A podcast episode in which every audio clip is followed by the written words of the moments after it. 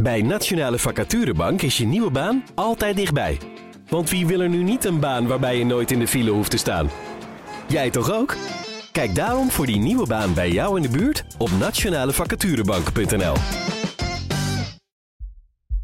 De stap om van een klein evenementje naar een festival te gaan is gewoon 4-5 keer zo groot als vroeger. Bijvoorbeeld op de NDSM kan je zeggen, je wist dat die festivals er waren voordat je daar naar huis kocht. Daarna vonden we het super stoer om in het westelijk havengebied een loods te vinden en daar speakers in te zetten en tot diep in de nacht te gaan feesten. Leuk om muziek te ontdekken, ja, een beetje de sores van de week vergeten. Daar zijn festivals natuurlijk perfect voor. De weekenden van menig Amsterdammer zijn vanaf april gevuld met festivals. Ook als je geen tickets hebt, krijg je er wat van mee via sociale media, bij de koffieautomaat of door de dreunende bassen op het balkon. Hoe werden Amsterdamse festivals zo'n succes? En waarom wil de wethouder cultuur vernieuwing in het festivallandschap? En is dat wel realistisch? In Amsterdam Wereldstad, een podcast van Het Parool, bespreken we een Amsterdams fenomeen en geven we antwoord op de vraag: hoe zit dat eigenlijk? Mijn naam is Lorianne van Gelder. Welkom. Daniel van Drunen, onze gast, is een van de oprichters van Chasing the Hihat, de organisatie achter festivals als Oranjebloesem, Comcheon Alter en Georgie's.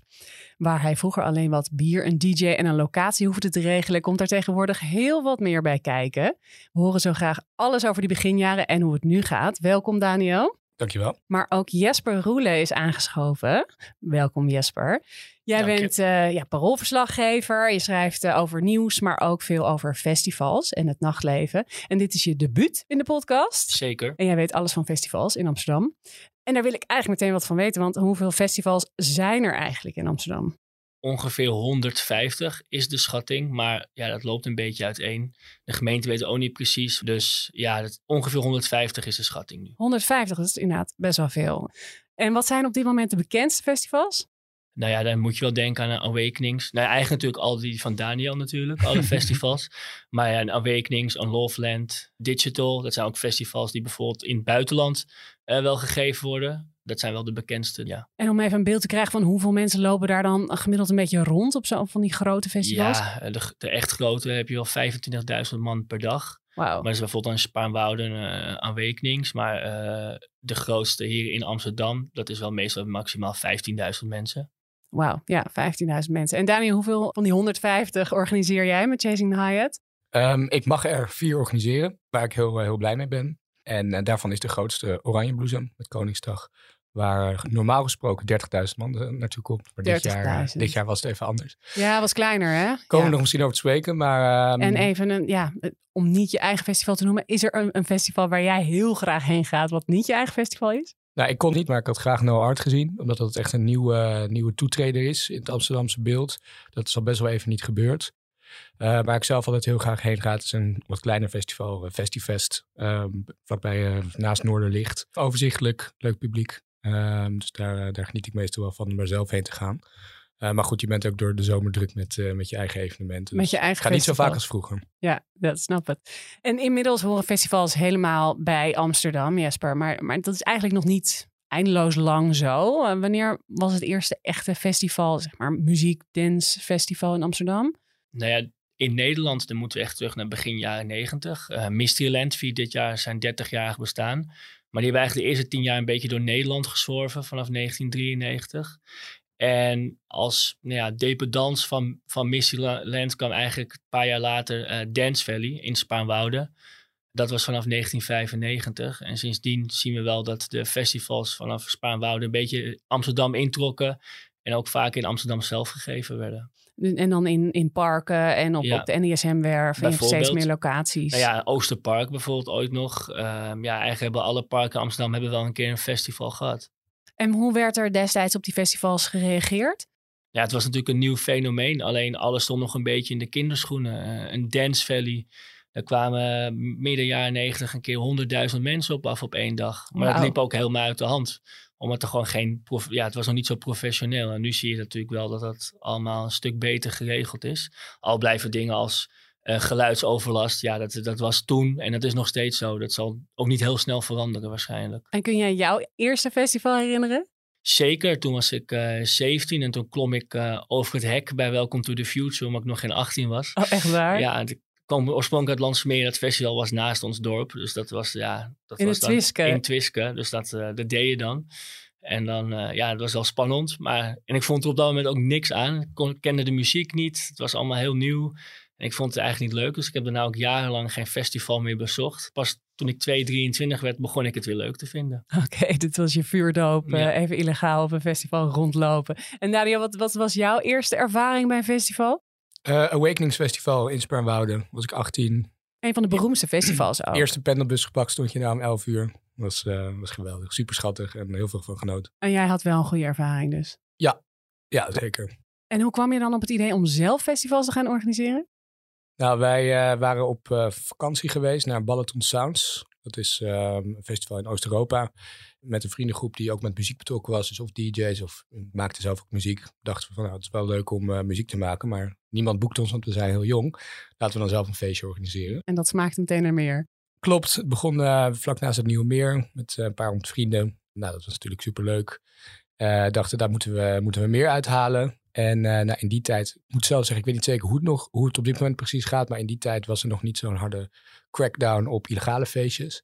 Dus dat vond ik natuurlijk ook super spannend en cool om dat te doen. Want je had geen vergunning aangevraagd. Het was gewoon van, kom lachen, hier gaan we een feestje geven. Die eerste sowieso niet, maar dat was ook meer gewoon een buitenverjaardag, meer dan echt feestje. Maar daarna vonden we het super stoer om in het westelijk havengebied een loods te vinden. En daar speakers in te zetten en tot diep in de nacht te gaan feesten.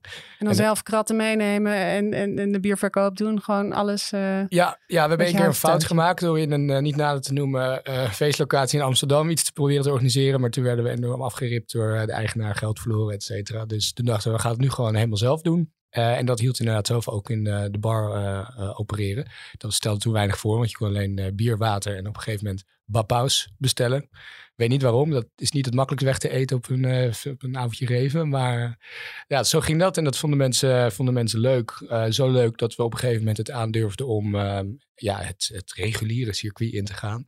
Dus toen waren we eigenlijk het eerste festival op de veelbesproken Riekerhaven locatie in 2011, precies. Maar sindsdien, ik ben toch 12 jaar bezig verder nu, nog nooit zo slecht weer gehad. Dus dat is bijna afgelast vanwege onweer. En onze verzamelde centjes waren we gewoon gelijk grotendeels weer kwijt. Maar we vonden het wel leuk genoeg om door te gaan. Ja, dus niet ontmoedigd. Maar waar moest je destijds dan aan voldoen toen je voor het eerst voor het EGI dan zo'n festival ging organiseren? Nou, vrijwel niks eigenlijk, als je het vergelijkt met nu. Nee, als je ziet wat er in die vergunningaanvraag stond, dat was zo sumier. Je zou het een beetje het Wilde Westen kunnen noemen. Waar we ook blij gebruik van gemaakt hebben als bedrijf. Ik was wel handig met de vergunningen, dus we konden makkelijk locaties vinden. Zelf feestjes organiseren, maar ook bijvoorbeeld anderen uitnodigen. En eigenlijk ons kunstje verhuren aan hun om ook een festival te organiseren. Kennelijk was het zo goed te doen dat we onze concurrentie... Jullie waren er gewoon goed in dus. Nou ja, het was ook in ons eigen belang. Want we combineerden dan dagen. Dus op de ene dag ons feest en de tweede dag de ander. Dus zo konden we de begroting wat meer behapbaar maken als jonge broekies. Maar daar zijn wel hele leuke samenwerkingen uitgekomen van festivals die nog steeds heel toonaangevend zijn in de stad. Dus neem een Funske Deuntjes, inmiddels onderdeel van RD&T. Zeezout, ook een heel mooi festival. Is er een beetje solidariteit in de festivalwereld? Of is het ook wel een beetje harde concurrentie? Nou, toentertijd dus... Vanuit mijn perspectief wel weinig, want ik bood ze mijn dienst aan. Nou goed, op een gegeven moment werd het in Amsterdam wel wat moeilijker. Er was minder locaties beschikbaar. En toen zijn we dus ook meer op onze eigen evenementen gaan focussen. En dus iedereen meer op zijn eigen been gaan staan, die voorheen onze klant was. Maar goed, het aantal plekken voor festivals nam gewoon drastisch af. En is nog steeds drastisch aan het afnemen. Ja, daar gaan we het uitgebreid verder over hebben. Maar Jesper, ik ben nog even los van de organisatie ook wel benieuwd. Jij als ook fervent festivalganger en kenner. Hoe is zo'n festivaldag dan in die 15 jaar veranderd? Is er ook een groot verschil? Nou, voor de bezoeker denk ik niet. Die ziet niet heel veel aan de voorkant. Wat er aan de achterkant is veranderd. Maar aan de achterkant is in die 10 jaar tijd wel echt een hele grote professionaliseringsslag gemaakt, als ik het zo mag noemen. Het begint al bijvoorbeeld op het gebied van duurzaamheid. Je kan geen plastic bekertje meer krijgen in Amsterdam. Alles is met hardcups.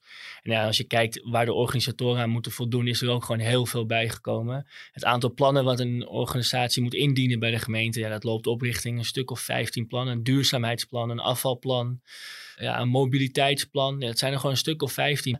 En als je dan hoort dat Daniel zegt, 10 jaar geleden kon je gewoon bij wijze van spreken zo beginnen. Dan is daar heel veel veranderd op dat gebied. En Daniel, je had het al over van het is moeilijker geworden inmiddels. Jesper noemt ook een hele lijst dingen aan de achterkant op die inmiddels nodig zijn om een dansfestival te organiseren. Wanneer is dat gebeurd? Heb jij het idee dat die omslag was? Dat het echt ingewikkelder werd? Op een gegeven moment is er gewoon nieuw evenementenbeleid vastgesteld natuurlijk. Dingen als duurzaamheid werden ons in het verschiet gesteld. Dat is wel netjes, daar kregen we de tijd toe om naartoe te evalueren. Maar bijvoorbeeld ook zaken als ecologie en ecologisch rapport zat in mijn eerste aanvragen niet. Nou, dat is nu gewoon nodig. Maar goed ook, denk ik, om je te waarborgen dat je geen natuurwet overschrijdt, zeg maar. Maar goed, als geheel wordt een festival gewoon helemaal nu de actuele inflatiesituatie. Maar dat is al een tijd gaande. Er wordt gewoon echt wel heel veel duurder om te organiseren. Dus je startkosten zijn hoger. Waar wij vroeger nog wel een festival konden neerzetten voor 3500 man om ongeveer kiet te draaien. Ja, moet je dat nu wel echt richting 8, 9, 10.000 man zien. Ja. Om voor een deel aan al die belangrijke voorwaarden te voldoen. Maar aan de andere kant ook om een soort van basislevel van kwaliteit te geven. Wat zich meet aan de status quo die mensen tegenkomen. Ja, dat is op een bepaalde manier wel zonde. Hè? Ik zei al eerder dat ik graag een No Art Festival wilde zien, omdat het echt een nieuwe toetreder is in het festivallandschap van Amsterdam. Maar dat is eigenlijk best zeldzaam sinds wat ik zou noemen de Facebook boom, dat je ineens gratis kon adverteren in 2015, 2016. Dat is natuurlijk superhandig voor opkomende organisatoren. En daar zie je dus ook heel veel partijen die in dat moment zijn ontstaan. Maar daarna is het eigenlijk een beetje opgedroogd in het Amsterdamse. Om het te schetsen, er zijn een paar grote partijen eigenlijk die elk jaar een supergroot, goedlopend festival organiseren in principe. Maar er is weinig ruimte voor de kleintjes, nieuwe initiatieven. Ja, als die er dus al zouden zijn. Maar de stap om van een klein evenementje naar een festival te gaan is gewoon 4-5 keer zo groot qua investering en inzet als vroeger. Ja, je bouwt soms echt een soort half dorp op, toch? Ja, je moet het wel altijd veilig te organiseren en ook, zoals ik zei, de kwaliteit moet hoog zijn. En kennis in huis. Kennis in huis is heel belangrijk om al die plannen neer te kunnen zetten. Ja, daar heb je gewoon heel veel know-how voor nodig binnen een organisatie. En die heeft ook niet iedereen. Ja, en Daniel zei net al, er zijn best wel wat festivallocaties gesloten. Jesper, waarom is dat eigenlijk? De verdichting van de stad is daar gewoon een hele grote oorzaak van. Riekerhaven noemde Daniel net. Nou, daar zouden woningen komen. Die staan inmiddels nog steeds niet. Maar die werd wel een beetje afgestoten omdat daar woningen zouden komen. Nou ja, we hadden in het verleden Blijburg. Strafwerk was daar, ook wel andere festivals. Nou, daar staan nu inmiddels wel al de eerste woningen, geloof ik. NDSM, daar waren ook meer festivals in het verleden. Daar worden nu ook steeds meer woningen gebouwd. Dus ja, ook daar gaat het aantal geluidsdagen voor evenementen omlaag. Ja, zo zie je gewoon dat er steeds meer plekken afvallen. Omdat het anders te veel geluidsoverlast geeft voor mensen die er wonen. Op de NDSM bijvoorbeeld wel. Daar zijn ze van 6 naar 4, zeg ik even, over geluidsdagen gegaan. Dus een geluidsdag, wat is dat precies? Nou ja, een festival mag 100 decibel geluid produceren. En dat is dan een evenement met 100 decibel. Dus dat is dan echt want er zijn wel meer festivals op de NDSM. Maar dat zijn dan een kunstfestival of wat dan ook. Ja, dat valt dan niet onder zo'n geluidsdag. Dus er zijn er nog een paar geluidsdagen over. En dat zijn er minder geworden in de afgelopen jaren. Vanwege die verdichting ook. Ja, want het is wel een feit dat ook al ga je niet naar festivals, je hoort ze wel. Ook al zit je op je balkonnetje Zeker. Of soms ook gewoon met de ramen dicht. Kun je die diepe bassen wel horen natuurlijk. Het is natuurlijk al heel lang een discussie ook in Amsterdam. Nou ja, bijvoorbeeld op de NDSM kan je zeggen, je koopt daar een huis. Je wist dat die festivals er waren of dat je daar een huis kocht. De mensen die in de Houthaven zijn gewoon natuurlijk een beetje idem. Maar ja, er valt wat voor te zeggen dat als je dat ieder weekend hebt, dat wil je natuurlijk niet. En dat is het ook niet zo. Maar ja, het aantal geluidsdagen is wel mede daardoor afgenomen. Ja, dus de gemeente die die draait de duimschroeven aan. Precies, ja. Ja. En Daniel, wat hebben al die regels voor gevolgen voor jullie? Want je zegt al, je moet eigenlijk een groter festival organiseren om rond te komen. Dat heeft ook met inflatie te maken. Wat voor impact heeft het nog meer op wat voor soort festivals je kunt organiseren nog? Deze strenge geluidsregels en duurzaamheidsregels. Nou ja, duurzaamheidsregels vind ik heel belangrijk. Daar zou ik niet op tegen zijn. Vraagt wel om ook weer een investering. Maar bijvoorbeeld je moet kijken naar geluid. Van die harde bekers, een statiegeldsysteem, kan ik me voorstellen. Ja, nee, vooral de energievoorziening is daar duur. Batterijen zijn gewoon vrij duur om in te huren. Maar nee, het geluidsbeleid is toch gewoon een van de misschien modernste in Europa. Misschien inmiddels al ergens ingehaald, maar toen het gepubliceerd en vastgesteld werd, was het best wel modern. En ook een voorbeeld voor de rest van Nederland. En dat heeft echt wel tot gevolg gehad dat je heel precies je festivalterrein moest gaan indelen met de podia. Hoe ze staan ten opzichte van elkaar. Welke technologie je gebruikt in het podium qua speakers en dat soort zaken. En dat heeft wel een grote impact gehad. En ja, je noemt de NDSM. Daar zaten we ook met een festival. Maar dat hebben we daar vandaan moeten halen. Omdat dus de geluidsruimte steeds kleiner werd. Waar je met de grootste technologie gewoon niet meer uitkomt. Dus je hebt het over geluidsruimte, geluidsdagen. Dus je zet de boxen dan op een bepaalde manier neer dat het geluid niet te ver draagt. Of zo. Ja, je moet dat heel erg precies analyseren van tevoren. En je hebt zelfs ook systeem met anti-geluid, waardoor het dan weer minder naar de achterkant van het podium weer wat minder hard klinkt. En dat moet je allemaal inzetten volgens het beleid. Maar goed, dat hoort er nu helemaal bij. Maar dan concludeer je dus, dan ga ik dat festival op de NDSM niet meer organiseren. Nee, we waren gelukkig in staat om dat op een andere plek wel te doen. Anders had dat niet gelukt, had je dan die concessie gedaan. Maar dan loop je dus wel het risico dat bezoekers achteraf zeggen, ja, wat was dit voor een openluchtborrel? Ik kom hier voor de muziek. En daar zijn natuurlijk twee trends die elkaar versterken. Aan de ene kant streng geluidbeleid, wat ik denk heel goed is voor het duurzame band met de buurt. Maar dat gecombineerd met oprukkende woningbouw op sommige locaties maakt dat het dus op een gegeven moment niet meer uitkomt. En dan kun je inderdaad stellen van de mensen die nieuw komen wonen, die accepteren dit. Maar zo modern is Amsterdam nog niet. Het voorbeeld heb je wel in Berlijn bijvoorbeeld. Als clubs een woontoren naast zich ontvangen, dan betaalt de ontwikkelaar voor de extra geluidsisolatie bijvoorbeeld. Dus dat soort dingen zou je wel aan kunnen denken. Maar het roept een grotere vraag op aan het stadsbestuur, die nu natuurlijk een nieuwe vorm van beleid wil gaan vaststellen. Van wat wil je zijn voor een festivalstad? En door niks te doen neemt het af. Dus wil je dat stutten, die afbreuk, dan moet je dus met proactief beleid komen van op deze locatie mag misschien wat meer. Ja, en de stad rukt op natuurlijk. Maar hoe is jullie contact aan zich met omwonenden?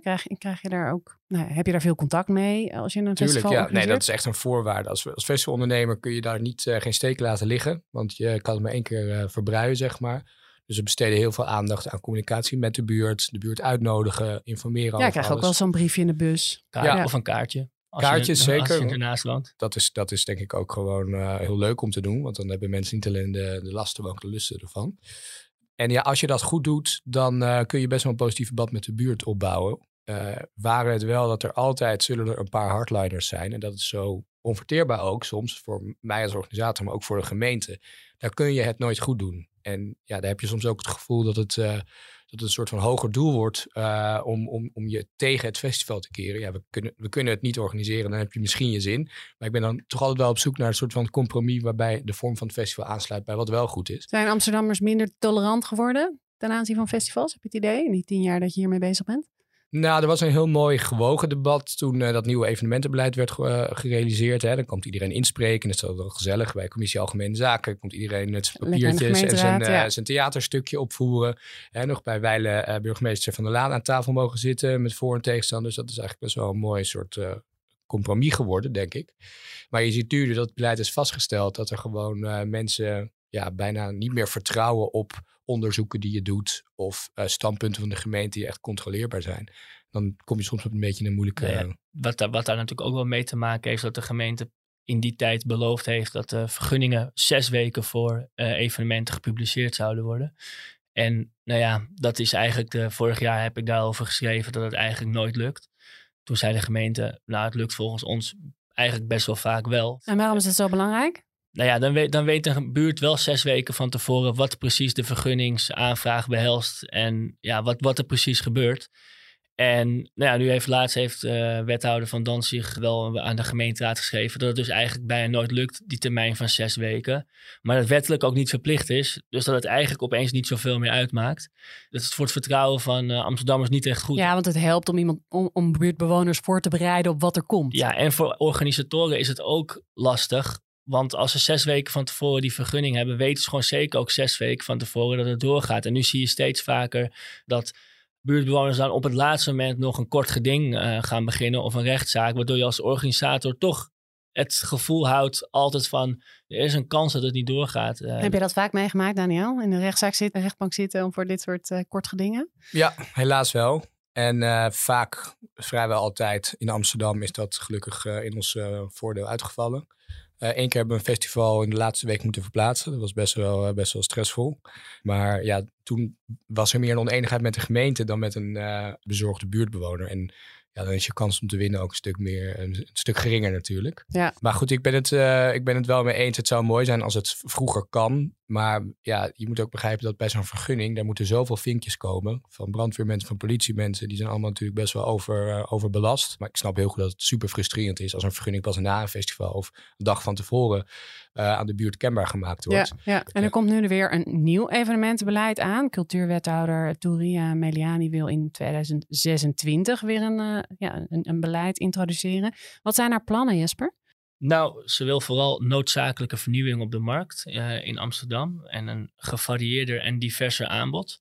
De plannen zijn nog niet helemaal ontwikkeld, maar het is vooral dat ze met buurten in gesprek wil gaan en kijken naar een aanbod dat beter gaat aansluiten bij de buurten zelf. Gaat het ook om het aantal festivals? Want laten we wel wezen, ik bedoel, hoeveel je van festivals houdt? 150 is best veel, toch? Ja, nee, dat klopt zeker. Maar daar zit ook natuurlijk die zitten de kleine buurtfestivals nu ook al bij. Hè? Dus ja, qua grote evenementen zijn het er echt wel al minder geworden. Als je bijvoorbeeld in 2019 waren het 200. Dus er is al echt een hoop afgevallen. Ook mede door corona. De komende jaren wil de wethouder ook dat er een soort commissie komt. En die moeten festivals gaan toetsen. En dan worden de plekken toegewezen aan organisaties. Nou ja, we hadden het net al over de samenwerkingen tussen festivals zelf. Of hoe aardig iedereen voor elkaar is. Ja, solidariteit, ja. Dat woord zocht ik. Ja, dat zal dan eventjes een stuk lastig. Of dan zal iedereen toch voor zijn eigen hachje gaan kiezen. Ja, dus dat wordt wel heel interessant hoe dat want voor die paar vergunningen wordt het dan ellebogenwerk. Ja, en vooral als de wethouder veel nieuwkomers wil. Ja, je ziet natuurlijk nu al jarenlang dezelfde naam. We hadden het net over No Art. Nou ja, wat zij gepresteerd hebben is uitzonderlijk. Dat ze ertussen hebben kunnen komen. Vorig jaar was het eerste festival direct uitverkocht op de NDSM-werf. Ja, dat is uniek. Daar heeft de wethouder ook wel een punt.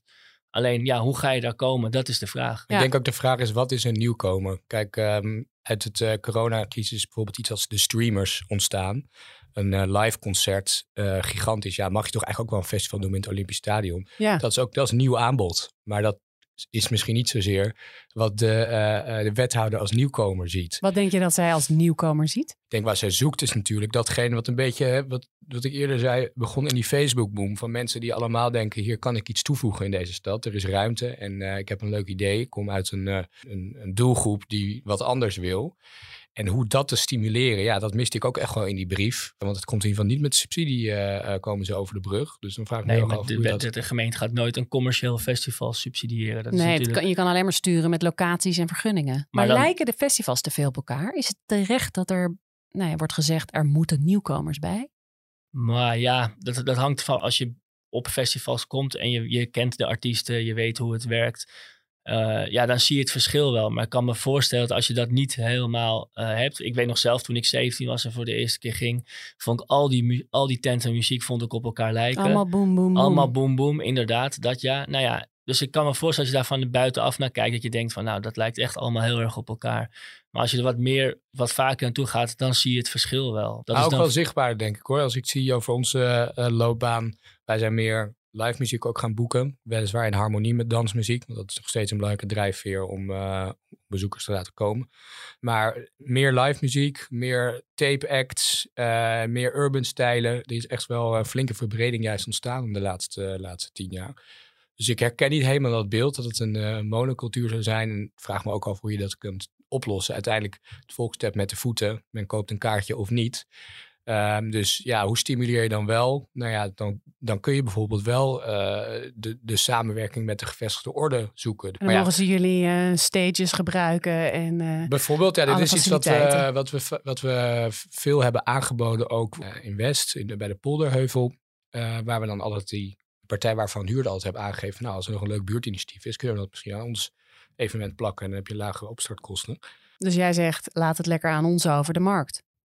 Nou ja, als je gaat sturen op inhoud, en dan moet ik weer deze locatie aanhalen als voorbeeld. Er stond oorspronkelijk in, hier mag geen dance geprogrammeerd worden.